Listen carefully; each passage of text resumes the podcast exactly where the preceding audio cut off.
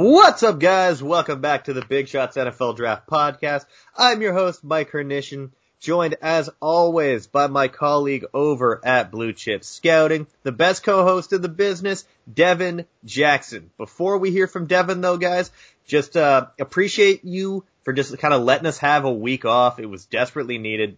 Devin traveled back home.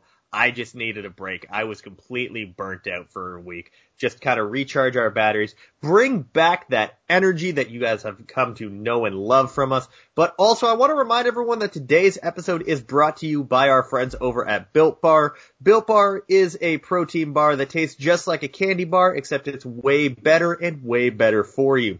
I, uh, have been carefully, carefully uh, munging out on some protein bars during this Christmas break. Not gonna lie, absolutely delicious and zero guilt for me. 18 grams of protein, just 4 grams of sugar. Use the promo code Big Shots, all one word, all caps, to get 10% off your next Built Bar purchase. Devin, how you doing today, man? Well, first of all, the people listening, I know you heard this man recite it like it was a commercial, so I thought I was listening to a real ad after he did the initial one. So, uh, I, I want to give him a shout out for that. But yeah, I'm, I'm doing pretty good, man. Uh, definitely feel well rested and, uh, heading into, about to head into a new year later this week, which is crazy to think about. You know, we just had Christmas. But man, uh, excited to, you know, go full fledged into draft season. Uh, we both got our credentials last night for the Senior Bowl, uh, which is exciting. Uh, second straight year. Um, but, uh, I will actually be a part of it this year. So. No missed flights this year, my friend. Why? Cause there ain't no flights, cause neither of us are traveling down. We're doing it virtually, again, thanks to uh, Jim Nagy for the amazing work he's doing. He's really done a great job the last couple of years of making the Senior Bowl more open to smaller media. I know back in the previous regime, it was a lot of NFL Network, ESPN, Bleacher Report. If you really weren't one of those big media conglomerates, it was really hard to get in unless you had like a basically a cult following on uh, Twitter which it's no longer that way now. I mean, let's put it this way, Devin. You and I each last year got credentialed and we had about 500 or so less followers than we do right now. Yeah. Each. I was at 300 followers on Twitter and still able to get into the Senior Bowl. Now, I think I was at like 1200. Yeah, so, I mean, I know you're more popular than me. nah, man. But nah, again. Nah, you, uh, you, you are, you still are definitely well respected, man. Uh, uh I would definitely say, I would definitely say that. Cause like, I mean, you know, in those threads everyone posts, your name always gets mentioned, so. Yes, sir. It's show love. I think anything with Christian Darrisaw I'm attached to in terms of, uh, mm, that reminds me. It's been a while since we were last on the show, Devin. Mm-hmm. And since we were last on the show, our guy, friend of the podcast, Christian Darrisaw, went pro.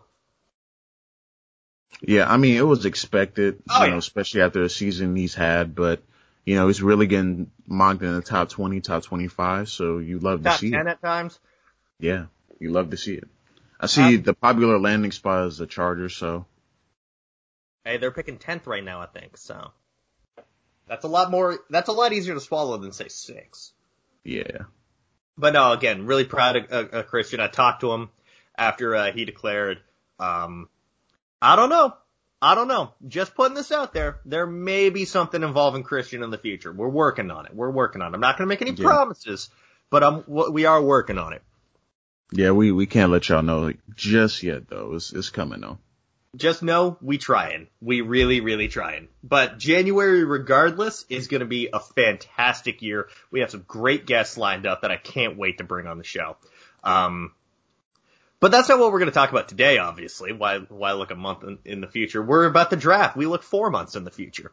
Uh, there have been a lot of declarations, as would be expected in any given year, but especially this year because technically everyone is an underclassman because this year did not count towards your eligibility. I was saying to Devin before we hit record, we're automatically going to set a record for uh, uh, for declarations because in order for there to be a draft, we have to because there's there needs to be 250 players.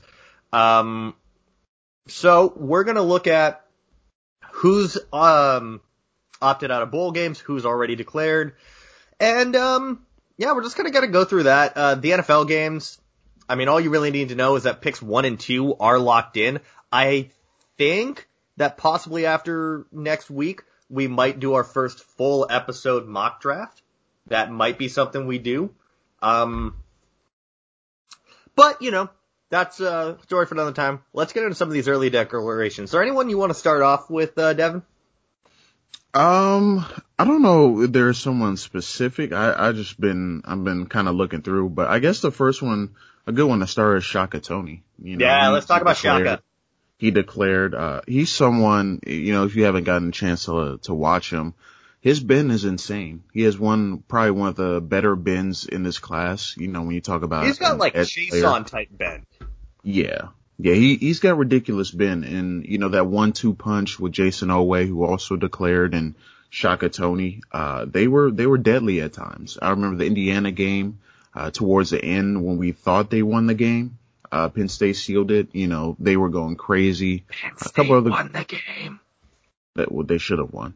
Um, but yeah, so, uh, for Shaka Toney, man, uh, you know, he grew up in Philly, uh, someone that, you know, was, really made a name for herself. You know, we were talking about him even last year with uh, Yetur Gross Matos kind of taking all the noise and whatnot, but he How terrifying is it that at one point this defense had Jayson Oweh, Shaka Toney, Micah Parsons, and Yetur Gross Matos playing at the same time?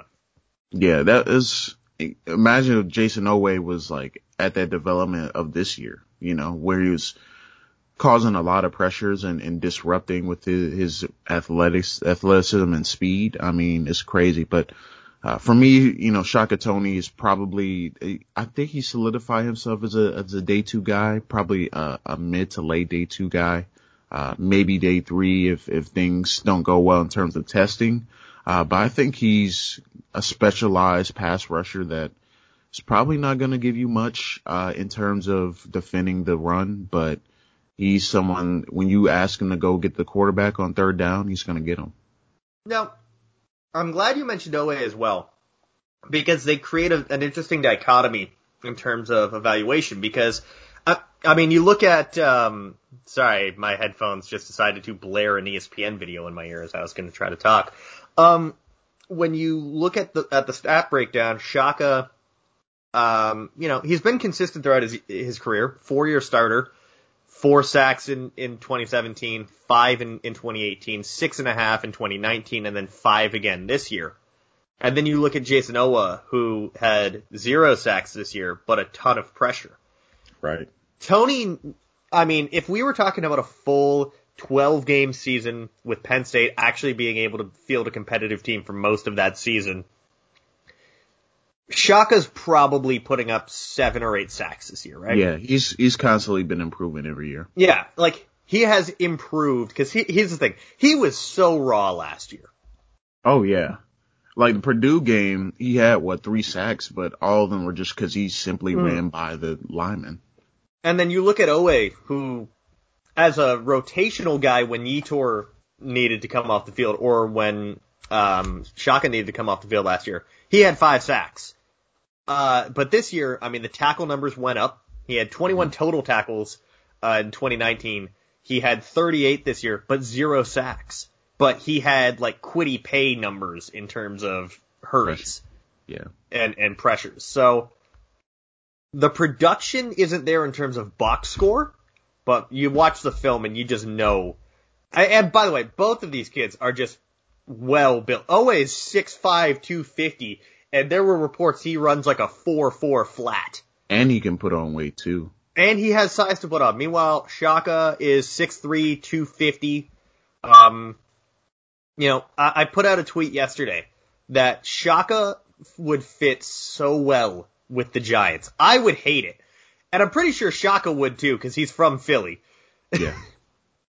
but yeah their defensive line coach was the defensive line coach at Penn State while he yeah while he was there a couple years mm-hmm. ago. Yep.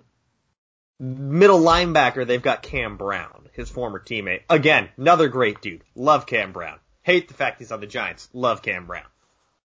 Yeah, for sure. Um, they're and, and, they're so he's so good in terms of what you're getting. Like you're not getting a guy that's going to be a three down player right off the bat, but he may come in as a rookie and get as a developmental guy six, seven sacks. Yeah, oh, he's you're going to need to sit and develop him, but he has like 10 or 11 sack a year upside. And the thing is, both of these guys, you're probably getting them in the, in the second round. You're probably getting Ta- uh, Shaka in the third. Like it's a really deep class. These guys would have been top five in last year's class.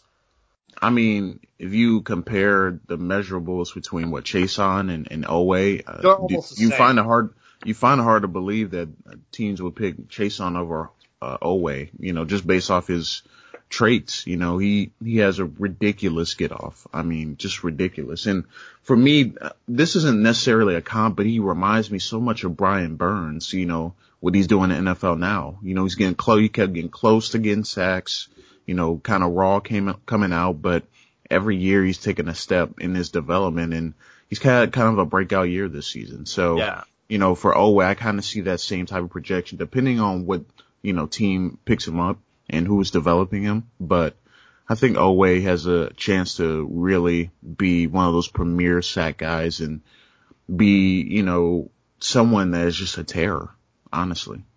Yep. Um, this just in. Sorry, this well, not this just in. It happened about an hour ago. But Ben Cleveland, the guard from Georgia, has declared for the NFL draft. He will be skipping the bowl game. Haven't really gotten around to him just yet. Um, I can say that from what I have watched, he's impressed me more than guys like Cade Mays, who I came away just so disappointed with this year at, at Tennessee. Yeah, it, it just blows my mind that people still have him as a, you know, a top flight inside offensive lineman. You Can't know, do he, he just hasn't been good. And he's one of those guys that has the big name. Everyone knows him. So, you know, they kind of do it based off of reputation, but I mean, he hasn't even been close to being the best this season. No. Um, so yeah, I'm I'm kind of um, excited about that because uh, again, I want to kind of dig into some of these guys. Um, let's see who else of note has declared. None of the quarterbacks really have made any any indications. Um, running back Jermar Jefferson, Javonte Williams, and Michael Carter all declared. Uh, so did Brenden Knox, who I actually got a chance to watch. I was watching some Marshall, and I know I mentioned this heading into the season. I want to talk about Knox for a second. hmm He screamed fullback to me because he was this big, bulky running back, like 225, 230, and yeah, he led the conference in, in yards, but he rarely ripped off a, a run of more than six.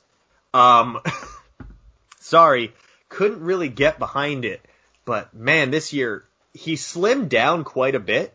His contact balance is still really good, and that Marshall offensive line was really good, led by um by Josh Ball, uh, who our guy Eric Edholm mentioned when he was on the podcast.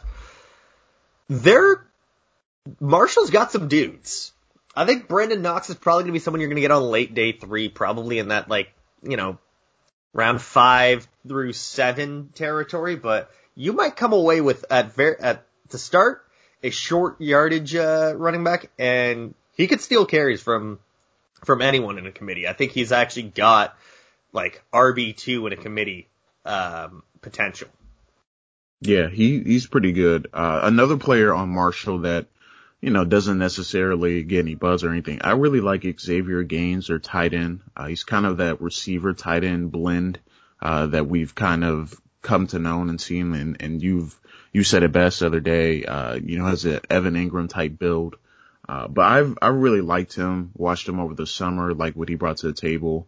Uh, you know, he kind of got lost in a shuffle with Marshall's offense that started off really hot, but then sizzled out pretty much at the end of the season, uh, when Grant Wells pretty much struggled down the stretch. But, uh, he has, you know, taken some, you know, 60, 70 yard, uh, catches, you know, out for scores. So he's someone to watch as well. Uh, probably, you know, one of those day three, maybe UD, UDFA type guys, but, uh, someone that, you know, if he finds a position to stick in, he could he could be good. Uh, and then someone that's probably not going to declare this year, but someone to keep an eye out for the future, Stephen Gilmore, uh, Stephon Gilmore's brother, uh, that plays defensive back on Marshall. So someone to watch in, for the future, but I don't think he declares this year. Watch their hybrid linebacker safety, Tavante Beckett, Devin. Now he's listed as a, he, he's a, he's listed as a linebacker for them. I've kind of moved him to safety. Um, his frame looks kind of maxed out, and he's 5'11", 215. that screams like box safety to me. Yeah. But decent. He's actually really good in run support, which is again kind of why I think he's going to be kind of that joker position. Um, just an all around solid, solid young player. Think again could if he declares sneak into that uh, late stage uh, day three type player. Uh, who else do I want to talk about? I'm thinking, and I'm looking through my board. Uh, oh, let's talk Marco Wilson. Oh boy. Is there ever an instance where the team gets better because the player's going to skip the bowl game? Uh, it's very rare. Uh, now, I want to preface this by saying that going into the season, I actually didn't mind Marco Wilson's 2019 tape. I didn't think he was going to light the world on fire. Didn't think he was the best athlete. Just kind of thought solid. Kind of, you know, you could put him outside if you needed to. Did not think that he was going to be a slot corner at the next level. His upside was as a boundary corner, but like a, a CB2 this year has just not been good. He allows big plays all over the field. And then, you know, he threw a shoe. Yeah, I mean, it's like, look, man, you know, you just can't have that happen, man. you, you just can't do that and then they proceed to lose the game. And you know, everyone says it doesn't come down to one play, but it's, it's two to three plays every game that changed the game. And that was one of those plays that changed the game. Uh, not necessarily plays, but one of the actions that changed the game. Um, it, it's not looking good for him right now, man. Nope. It's really I, not. I'm honestly, here's the thing. I'm at 19 corners and he's second from the bottom. And as the more corners you watch, it's probably just going to keep sinking, to be honest. Yeah, like I'm there are here are the corners I still have left to watch, and I think there are going to be a couple that top him. So on my on my immediate need to watch right now, uh, Kelvin Joseph from Kentucky. Heard good things about him. Think that uh, he's already declared. Uh, he like led the SEC in interceptions or something this year. Uh, Chris Wilcox, who was mentioned by our guy Eric Edholm, Nahshon Wright from Oregon State, the brother of the the uh, Last Chance U kid. Mm-hmm. Both Oregon corners, Rachad Wildgoose from uh, Wisconsin. There are some dudes. I don't know if he's honestly gonna even make the top 25 at the position. Yeah, we'll see. Who's your next guy you want to talk, talk about? Uh, I've been, I was looking at some of the lists there. Uh, you know, just from, uh, shout to the NFL draft Bible. Uh, they're doing big things, but I was taking a look. There's a couple guys that for me has kind of flown under the radar and I watched over the summer. Uh, one being Tariq Thompson, the safety out of San Diego State. Uh, he's, he's not necessarily a box corner, uh, kind of has that build though, but he's someone that, you know, had quite a bit of interceptions last year, someone that I, I really like. Um, but I don't see him going before day three. And then I'm looking at some of these other lists. You know, obviously got our guy Cam Bynum. We know how we both feel about him.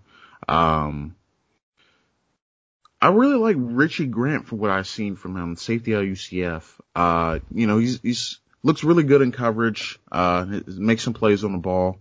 Uh, I haven't done a deep dive on him, but I definitely want to. I want to get into this corner and safety class and, and get a little bit more into them. Uh, I, th- I feel like, you know, they're, quite a bit of corners that no one's really talking about. And then for me, Elijah Vera-Tucker, man. That's yeah, a, let's talk about Elijah Vera Tucker. bad dude right there. Um, My probably goodness, plays man. guard, probably plays guard the next level. Uh, he had a really struggle time, uh, against Kayvon Thibodeaux in the Pac-12 championship. And, uh, I actually, I actually found out he was dealing with injury, uh, in that game, uh, had, had a hamstring injury. So, uh, just wanted to, to let people know that. But yeah, I mean, he's, he's a stud, man. I, I really like what he brings to the table. Um, and, you know, it's going to be interesting to see a team's value him as a tackle or a guard. You know, he has the guard build, but he's done pretty, he's done good things as a tackle. I mean, he's a damn good run blocker. That's his calling card. Uh, he moves people in the run game, but you know, for me, I worry about if you stick him out at tackle, uh, whether or not he's going to be able to get into his sets quick enough. Cause Kayvon Thibodeaux, there was times where he literally just blew him off the ball, you know, just by how quick he is. So I see guard probably at the next level. Uh, I really like his value in round three, I think. I think that would be like the perfect value. I could see him going round two, but I think, you know, a team shit like the Vikings, I think they could love, they would love Elijah don't, Vera. Don't, don't tell our guy Tyler Forness that. Listen. He might block you. He might, but round three value, he does like that value. Doesn't like first round value for Elijah Vera. So that's what I would say. But I like him. Uh, D'Ante Smith, guy you like. Um, you know, people are starting to kind of get on that train as well. Uh, you mentioned him over the summer. Um, and you know, he's a little bit on the light side, but rumors say that, you know, he's getting up to 305. So he's trying to get to that weight to be a tackle probably still ends up being a guard, I think, probably. Yeah, because here's my thing. Like, I like D'Ante Smith, but one, I mean, that East Carolina offense was so bad his entire time there. And it's not his fault purely. Um, but he's six four. He's gotten up to 305. I think teams are just going to label him a guard. Probably. Fairly, fair or unfair. He's just, he's just going to be labeled as a guard. Yeah. Um, also someone else that I uh, saw that's going to the Senior Bowl, Jack Anderson, the uh, I believe he's a right guard out of Texas Tech. I haven't gotten around to him yet. He's he's, he's very technically sound. I haven't gotten around to it. Yeah, he, he's one of those technically sound guards. Uh, doesn't really allow any pressures. Uh, very stout in the pass game. He's like, there's nothing really, you know, overly, you know, exciting about him, but he's just a good football player, if that makes sense. Like he's gonna get the job done. Uh, he's, he's not gonna allow any sacks or anything like that, any pressures really. Uh, he, have all the stability around Texas Tech, you know, they had rotating door at quarterback, you know, uh, Alan Bowman continuously getting hurt.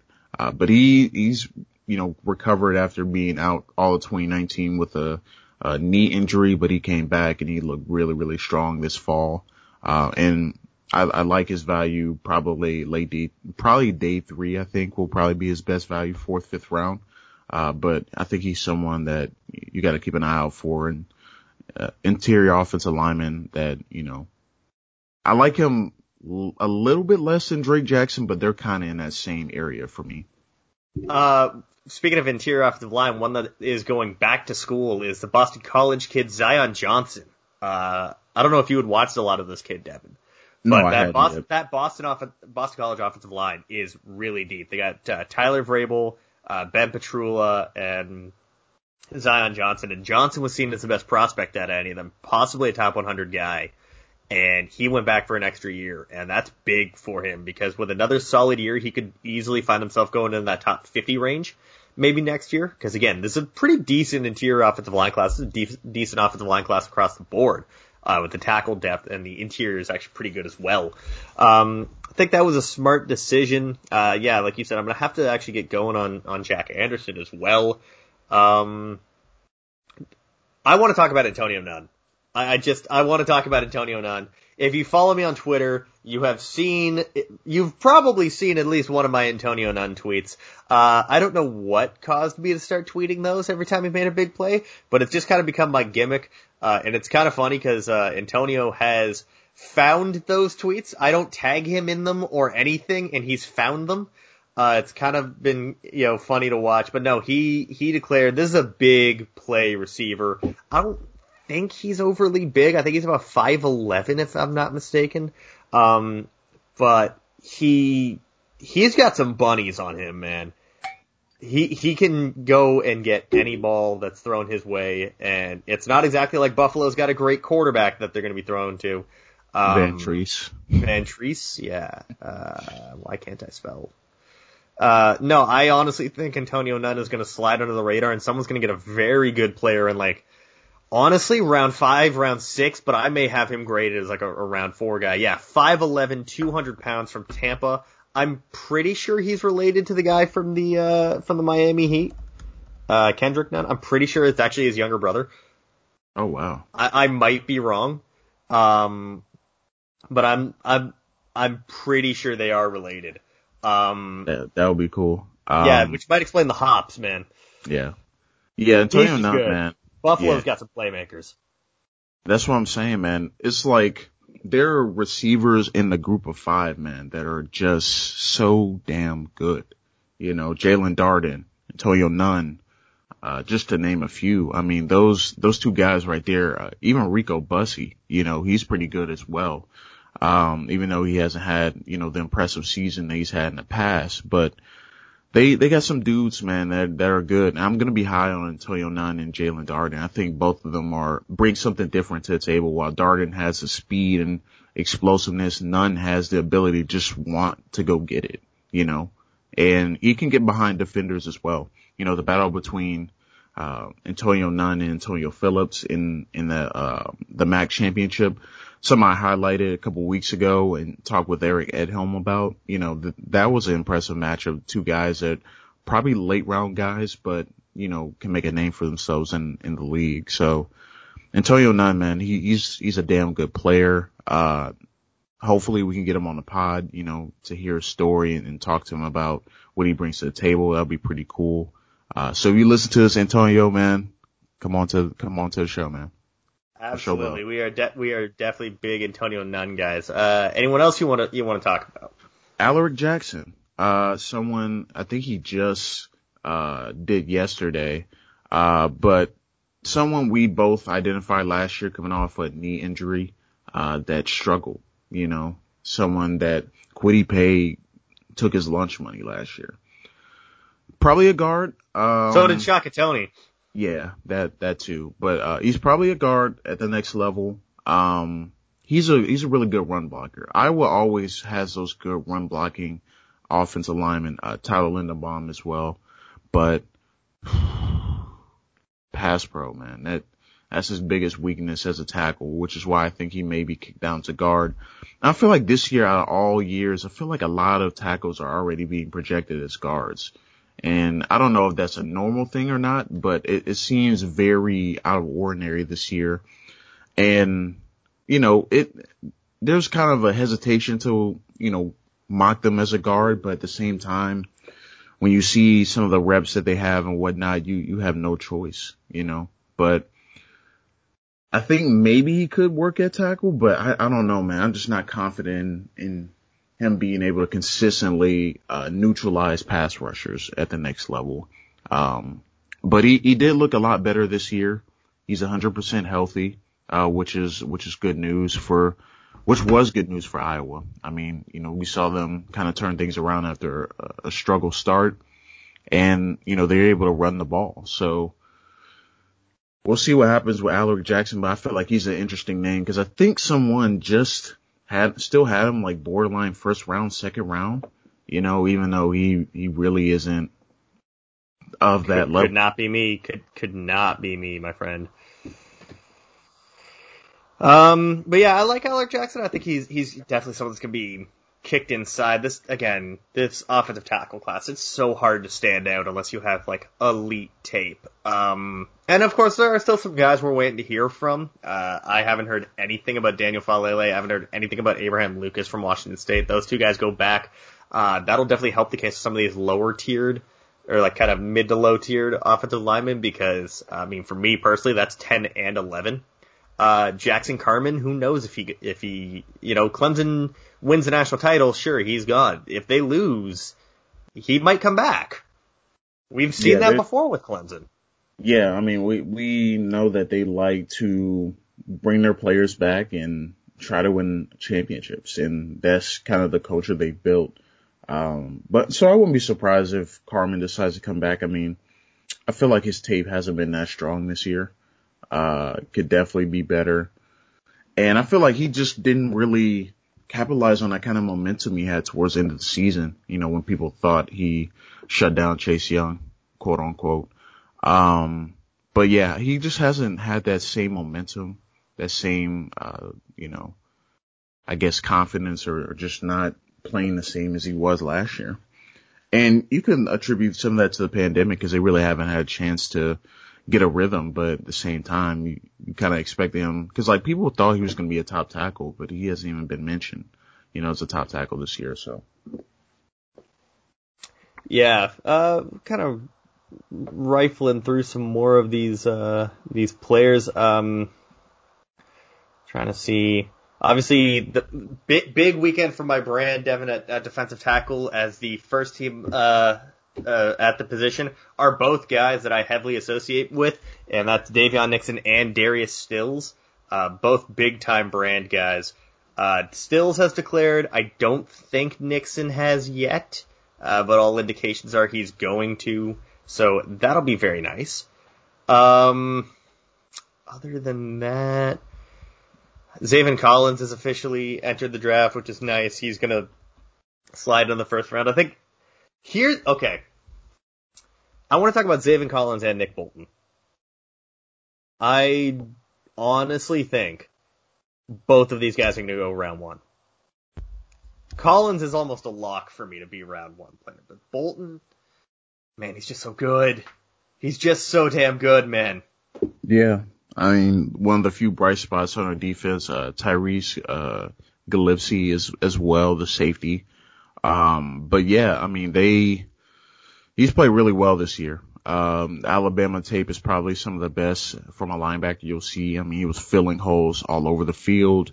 Um, you know, kind of neutralizing Najee Harris. Uh, he's really athletic, really, you know, that new kind of linebacker. He's not, you know, the guy that's in the box all the time. He can come off the edge, you know, drop back in coverage, uh, do it all really. And we know about Zaven Collins. We know he brings to the table. He is just a freak athlete, 6'4", 260, which is ridiculous for a linebacker. Um, and he comes off the edge as well. You know, I think it's really going to come down to who you prefer and testing. I think Nick Bolton might test a little bit better than Zaven Collins, which may hurt Collins, maybe or not. We'll see.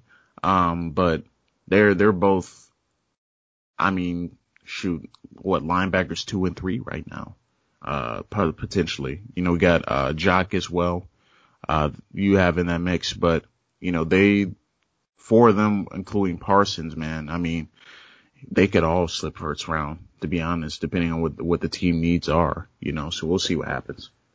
Yeah, definitely. Uh, any, any other ones you want to talk about? And then we'll kind of quickly touch on the NFL action from this week. Yeah, there was there was a couple more uh, that I was looking at uh, that you know, or, you know, kind of intriguing or, or names to watch that necessarily, uh, don't get that much buzz. One, uh, being Kylen Granson from SMU. Uh, like we, like we brings to the table, uh, you know, watching SMU, watching Shane Buechele, you see a lot of, uh, Granson and he was kind of the safety option, especially after, um, what's his name went down. Uh, the, the SMU receiver, Reggie Roberson went down. So, uh, he's a name to watch. He's going to be down the senior bowl, I believe. So, uh, could, could make some big money there. Uh, looking at some of the receivers, we know that like Austin Watkins, saw that Dez Fitzpatrick, I think he just got accepted to the senior bowl. Uh, he's, he's like one of those guys that like, he just makes plays. You know, he's not overly big. I think he's like 5'11", like 200 pounds. Uh, it's kind of one of the smaller builds. Not necessarily someone that's gonna probably even go the first couple days, but probably like round five, round six guy. Has some speed on him, uh, but should be interesting to see what he does at the Senior Bowl. We really didn't get to see him. I feel like blossom. You know, a lot of eyes were on Tutu Atwell, uh, for Louisville but I think, you know, Fitzpatrick can be an NFL receiver, wide receiver three or four in an NFL team. Could be a potential returner as well. So So a name to keep out for as well. Yeah, definitely. I think we ran through a decent amount of players. Obviously, there's going to be a. Uh, there are some guys we've missed. There are some guys that we've talked about a lot, so it just didn't feel right to just continuously talk about them. But let's transition to the NFL. There's some big news with the NFL. The first two picks are solidified, and right now, as it stands, the Miami Dolphins could make the playoffs, Devin, and still pick third overall. Yikes. Thanks, Bill O'Brien. Yep, he messed up once again. Also, uh, just in, Mason Rudolph starting for the Steelers on Sunday against the Browns. Oh. So. Now, is that because they've already clinched the playoff spot in, in, in the division and it doesn't really matter? Well, that and, and it's also the Myles Garrett memes are coming back as well. Oh my god, um, I just thought about that. Yeah, that's yeah. gonna be amazing. So, but yeah, uh, going back to what you're saying, yeah, Houston, man, they are, they're in a really bad spot. It, it's, it's no other way to put it. They're in a bad spot, man. You know, you go for, about to go four and 12 probably, get the number three pick and the Miami Dolphins have it. So you're not even going to be able to build. You're not even to be able to get better in the draft. So, you know, whoever comes in as their next coach, they have a lot of cleaning up to do. A lot. Yeah, definitely. Um, I want to talk about those first two picks though. I feel bad for our guy, Clay, uh, Clayton, uh, Blue Chip, who is a diehard Jets fan, who will not be getting Trevor Lawrence this year, but I do want to take a look at uh, at Jacksonville's outlook because they have two firsts, two seconds, and two fourths this year. So I think it's safe to say at number one they're getting Trevor Lawrence, right? Yep. Yeah. Now, their second pick comes from the Rams. And as I take a look at the updated draft order right now, the Rams would be picking 21st. I don't know about you, Devin. 21. Oh, by the way, the Jags also have the most cap space in the NFL as well. I have a feeling that this is actually going to be a pretty easy turnaround. It should be. Here's why. It should be. It's not just you can get any general manager you want because you have the number one overall pick in a year where you have the most hyped prospect at quarterback in nearly a decade in Trevor Lawrence. But you have two first round picks in a very deep draft. You have a decent amount of young talent that's on the cheap. I, uh, I was listening to uh, Benjamin Solak and Trevor Sikkema today. Myles Jack is their most expensive contract this year, fifteen million dollars. Andrew Norwell is twelve million, and then the next most expensive player on their roster, Devin, makes six million dollars. Yeah. They have a ridiculous amount of cap space. It will be the most in the league. They oh. don't have anyone really of note that's going to command big money. Sidney Jones is probably going to be brought back at a decent cornerback two price tag, probably in that seven to eight million dollar range. You can afford that.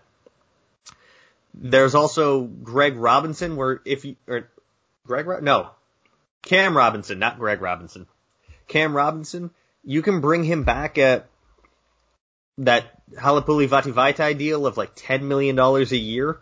That's kind of a good price range for him. You're not going to want to pay him Donovan Smith money because that's exactly what that would be if you decide to pay him 13, 14 million dollars a year. Not the best idea. You can kick him to right tackle and be okay. Draft someone at, at 21. Maybe a Rashawn Slater makes it that far. Maybe a Christian Darrisaw. Maybe Sam Cosmi.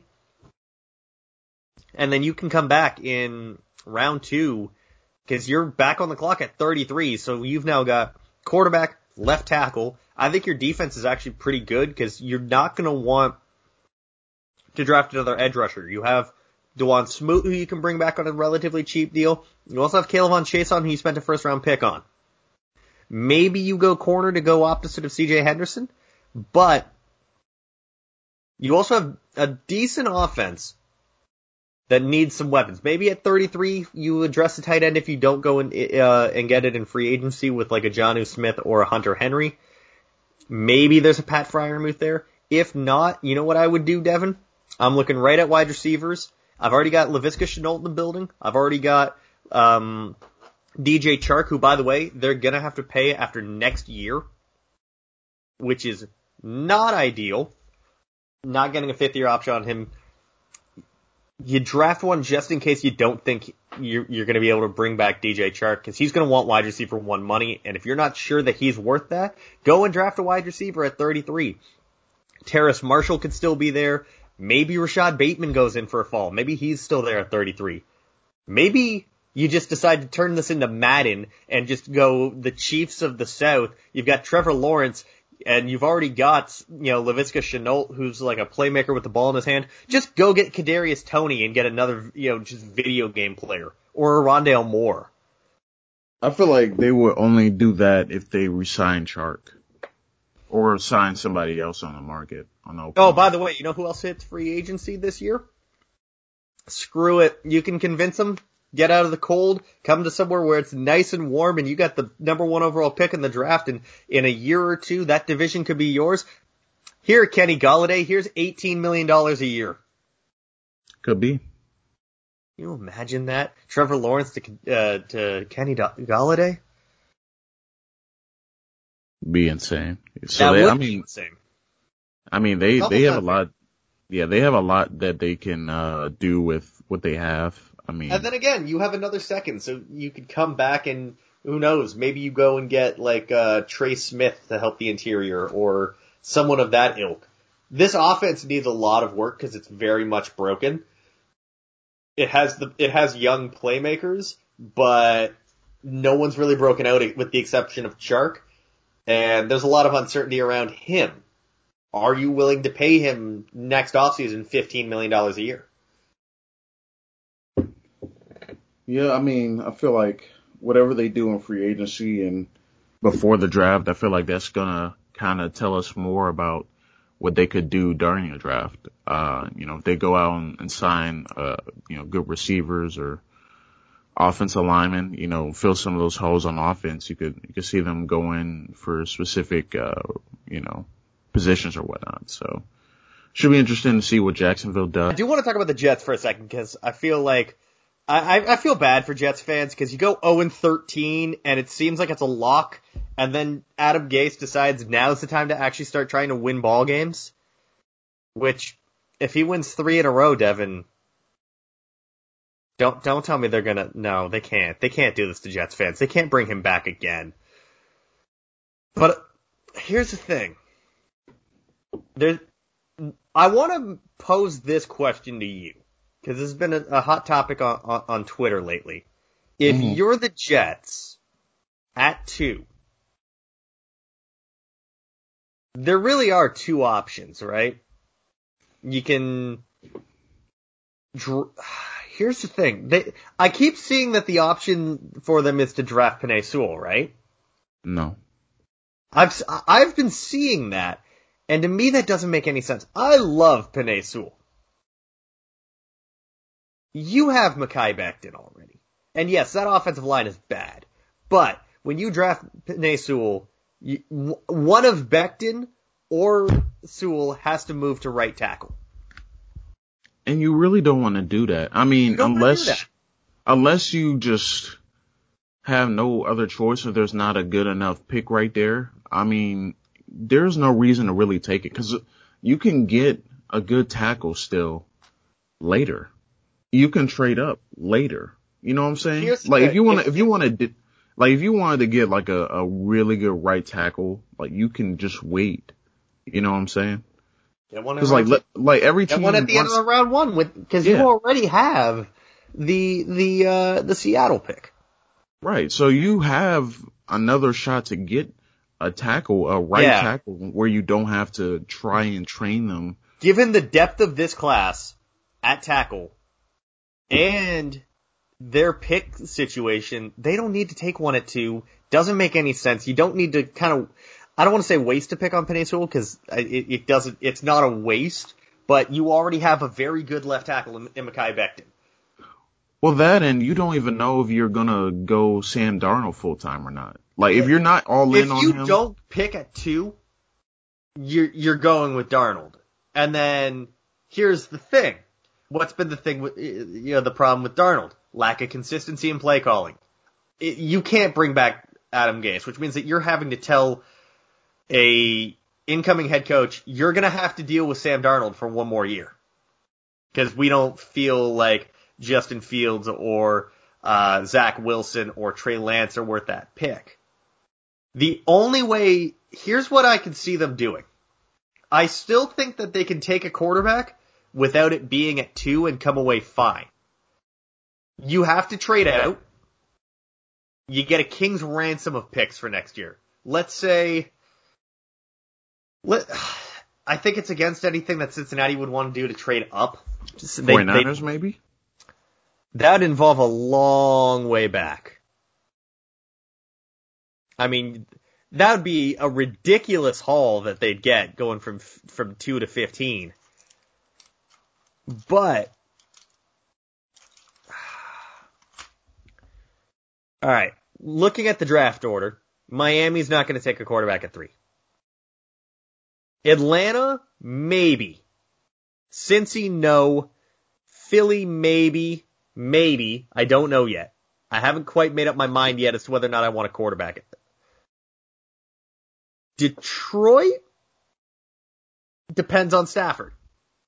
Does the new GM just decide, screw it, we're starting entirely from scratch, trade Stafford? If Stafford's traded and they get, say, let's say, um, Big Ben retires. If you're the Steelers, are you trading your first round pick for Matt Stafford? I would. You're trading him for essentially pick 28 right now. I mean, if you think that your window is still open, Matt Stafford makes some sense. It uh, makes it makes some, but if I'm the Steelers, I may be more inclined to go younger. I mean, I would as well. I think that honestly, Stafford becomes an option for who knows what what New Orleans is going to do in the off season. Are they going to re-sign uh, Jameis Winston? Is Drew Brees going to be back? Who knows? What if Brady just kind of does what Brady's done lately and fall, falls apart in the playoffs. Does he just decide to wrap it up? Is he done? Maybe, maybe not. I don't think Stafford's going to be playing in Detroit next year. And if he is traded, maybe, you know what? If Philip Rivers retires and they just decide, screw it, we, we need to kick that can down the road, we'll trade you 18 for Matt Stafford. You have 7 and 18. You could easily, if you're Detroit, trade up to 2, get that first pick. Now, the Jets have two, sorry, three first round picks. Could be. And then you take, you'd have 18, um, you'd have 7, 18, and then, uh, oh, sorry, no, yeah, Detroit would have two first round picks. I don't know why I said three. Yeah, you can see Detroit trade up maybe to two if I'm the Jets, I'm trading back to a team that wants Zach Wilson. If I'm if I'm committed to we'll ride this thing out with Darnold for one more year. Trade back, let's say Detroit, because I've already gone through the scenario now. So Detroit trades the pick they would get for Stafford and uh, 18, uh, sorry, and their pick at seven. They trade to the Jets. The Jets are now sitting at seven. Atlanta might go quarterback. Philly might go quarterback, but if one of those passes on them, boom, right at seven, Trey Lance is right there. You sit Trey Lance for a year, you start Sam Darnold, and then you still have five years, you know, guaranteed, or sorry, four years guaranteed with Lance, the potential for the fifth year option. You sit him for a year because he's going to need time to develop. You let Darnold ride out his one year, and then you start next year and you've already got Trey Lance in the building. But the Jets would then come away with again three first round picks. So you'd have seven, you'd have eighteen, and you'd have the, the the, Seattle pick, and then you have again thirty four. This is actually a pretty easy turnaround. It all depends on what you need to do and if you play it smart. Again, what I just proposed has a lot of question marks because that means that Detroit has to trade Stafford and then trade up, which is very risky. I don't know what your thoughts on that are. I mean, it's a lot, and you know, I just don't know if I would want Zach Wilson in Detroit. You know, I just feel like they don't have stability at all right now, um, and it really oh, depends on. And it really depends on who they bring in as a head coach. I think that will kind of determine if they're going to be that aggressive and, and try to get a quarterback. Uh, cause if you get, you know, a fantastic play caller or, or you know, one of those offensive coordinators, young ones, um, I mean, it, it it's kind of difficult to see them not trying to go and get a quarterback, considering that Stafford, you probably just need to move on from him, you know, especially with your team kind of being in rebuild mode. The defense is going to probably get all types of broken up and torn down and, and getting rid of all those Patriot, former ex-Patriot players. Um, so, I mean, it, it could be, you know, a possibility. I, I don't know if Detroit will follow through with that. Uh, I think they'll have a hard time letting go Stafford and, uh, trading him, but, you know, if, if the right price is there and say like the Colts want him, you know, I could see the Colts very easily going after one of those veteran quarterbacks uh, to try and capitalize on their window, especially with a really good defense. You know, I could see Stafford in in Indianapolis Colts uniform, and then that's when everything kind of you know gets crazy from that point. So I can see that scenario. I think that'd probably be the most ideal scenario of someone trading up. I could also see the 49ers trading up. I, I for some reason, I feel like, you know, they feel they are you know, a pretty damn quarter, good quarterback away from being a good team again and not being, having half their team injured. So I kind of got in my mind that I really lo- want Zach Wilson or, um, probably Trey Lance in a 49ers uniform. I think those would probably be the next best fits after Lawrence goes. So that's why I think the 49ers could be in play to trade up. And depending on how they feel about their team, they could be like, let's go and, and try and get a serious upgrade. Because I mean, if you look at the division, you know, Kyler Murray's kind of ailing right now. Um, Jared Goff is, he's not been great. He's probably going to get replaced after this year or Rams fans want to see him replaced. And then you got Russell Wilson, who's a, the class of the conference. So, or the division, I should say. But I don't know, man. It, it's, it's going to be interesting to see all those you know, scenarios play out on draft night and leading up to it. But I, I think there's going to be a team that wants to trade up for a quarterback at two, uh, which makes the Jets lives, you know, a lot harder because they have to figure out one, their new coach, assuming that Gase gets fired, uh, next Monday, hopefully, and, you know, kind of go from there. Yeah. Anything else you want to say before we get on out of here? Uh, nah, man. Just, just excited to be back, back in full swing of, of draft mode and draft season. Um, you know, ready to watch some defensive players. We got to do our, uh, initial defensive rankings within the next couple weeks. So I'm, I'm gonna try and, and get caught up on some tape, you know, defensive players and, and start being able to rank them and kind of get them down on paper. But, Excited to be back, man. Um, looking forward to watching, especially the safety and corner class, see what they're about. Uh, seeing a bit of linebackers. I need to get in the interior defensive linemen, some edge as well, but looking forward to it, man. Yeah, absolutely. Kind of do some shameless uh, self promotion if that's okay with you. Uh, I put out an ACC season in review. I looked at what went right, what went wrong for each team in the ACC, where I was right and wrong, uh, previewing. Case in point, I was very wrong about North Carolina State. I thought they were going to be the worst team in the conference. They were not. Um, I was very wrong about Duke. I was very wrong about Florida State. I was kind of spot on with, uh, with Georgia Tech. I didn't think that they were going to be overly good, but I did think that they'd win a couple of games. Um, so that that's something you can check out. Gonna be doing that over the next couple of weeks with all of the Power Five conferences.